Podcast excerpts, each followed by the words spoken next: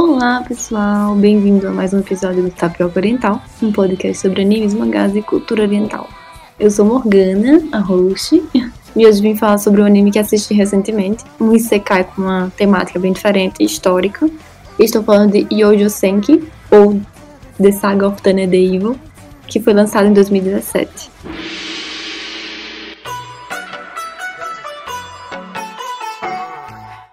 Tá, tá, tapioca, tá, tá, tapioca. Ouvintes, peguem suas peneiras que está começando mais um Tapioca Oriental.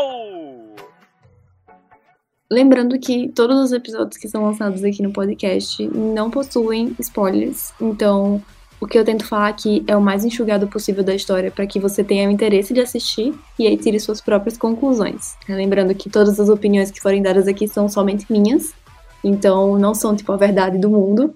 Você pode discordar se já tiver assistido. Vamos a sinopse. Junho de 1923. Uma criança de olhos azuis entra para o exército.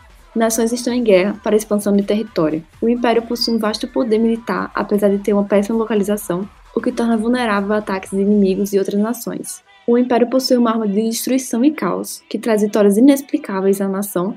Tânia, a criança de olhos azuis, esconde os segredos que só ela e Deus sabem. É um anime que flerta muito com o passado da humanidade, trazendo Tânia, uma personagem forte e ambiciosa, que mais parece uma reencarnação do Hitler. É interessantíssimo acompanhar a evolução dela na história e suas facetas. Claramente eu poderia falar mais aqui, mas eu não sou fã de spoilers, como eu falei há pouco, então acaba que eu prefiro dar um geral da história e pedir que você assista e tire suas próprias conclusões. Tem muita gente que fala de uma regra com muitas aspas, de que falar o que acontece no primeiro episódio não é spoiler, mas eu particularmente não curto.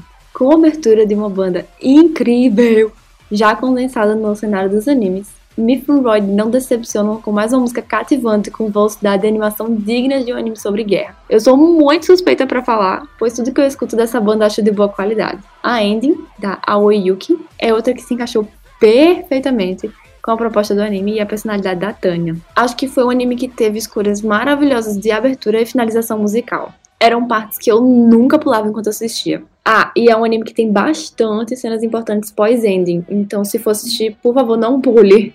Sobre a animação, tenho que comentar com força as expressões faciais da Tânia, que para mim eram surreais e com certeza se eu encontrasse, eu compraria uma figure dessa personagem. Não sei como conseguir animar de forma tão maestral as expressões que são bem caricatas e pesadas como as que ela faz. Num instante ela tá normal, no outro instante ela já tá fazendo umas caras assim absurdas. Como todo anime de guerra, tiveram bastante trabalho com ambientação e personagens extras e acredito que fizeram um bom trabalho. Jojo Senki é uma light novel, ou seja, mais um isekai que surgiu dessa forma e infelizmente demora bilhões de séculos para ser atualizado. Não sei porquê. Todo isekai bom surgiu de uma light novel, a light novel nunca é atualizada. Mas enfim, com o início de serialização online em 2012. Desde então foram lançados nove volumes. Então, puta merda, desde 2012, nove volumes. Ah! Uma adaptação de mangá começou em 2016, logo após o anime foi lançado em 2017. Existe um filme que continua após o final do anime, este foi lançado em 2019. Juntos, mangá e light novel combinam 3 milhões de cópias impressas datado em abril de 2018. Eu sempre coloco um tópico chamado personagens favoritos, mas aqui não tem muito o que falar, né? Eu gostei da Tânia.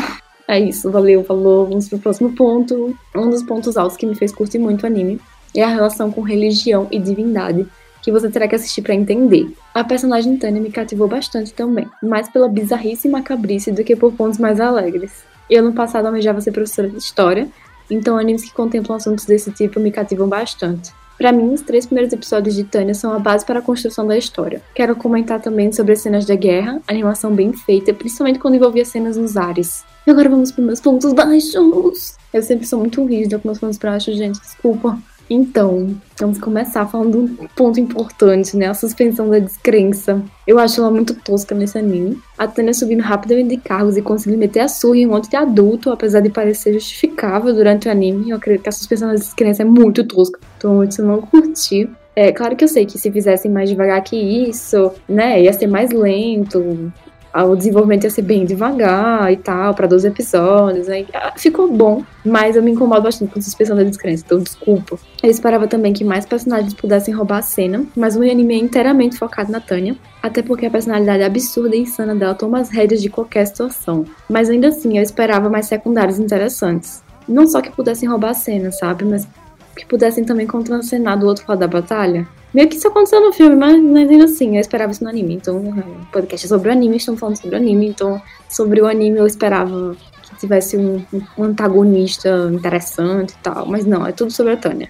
Senti também que a temporada acabou num momento muito bomba. Mas claro, tem que deixar um cliffhanger, né? Uma brecha pra uma segunda temporada. O pacing do anime é muito bom. Mas durante o meio, parece que fica preso e só volta a ficar interessante perto do fim. Pelo menos foi o que eu senti. Lembrando que o que eu falo aqui, né, novamente, como pontos baixos são opiniões minhas. Sei que tem outras pessoas que consideram o PC desse anime muito bom. E como eu já disse, acho importante que você assista para tirar suas próprias conclusões. Falo do pacing, mas não acho que o anime devia ter mais episódios. Fizeram uma boa quantidade e ficou bom desse jeito. O que senti falta mesmo é denunciarem uma continuação. Como todo esse cai que eu gosto, que não tem continuação nessa caçamba. Então, minha nota final para esse anime é 7,5. Não me levem a mal, todos os últimos episódios foram notas 7. então, eu, no próximo mês eu trago um mais alto ou um mais baixo, não sei. Mas não é anime lista de 6, 7, né? Porque não tem como deixar 7,5. É um anime muito bom. Eu veria novamente, com certeza. E eu tô mais assim, mais animada para uma nova temporada do que para assistir de novo. Mas eu assistiria sim de novo. Então, recomendo que você assista, Tapioqueiro. E eu espero que, se você assistir, me conte o que você achou mas eu recomendo sim. É, e é isso, eu agradeço a quem ouviu até aqui. É, você pode seguir nas redes sociais, que é o Instagram, arroba tapiocaorientalcast, onde a gente posta nossas novidades, quando tem episódio novo, e algumas curiosidades do mundo dos animes, né? Quando sai uma notícia bomba, a gente posta e tal. E é isso, um cheiro, um queijo e continue peneirando.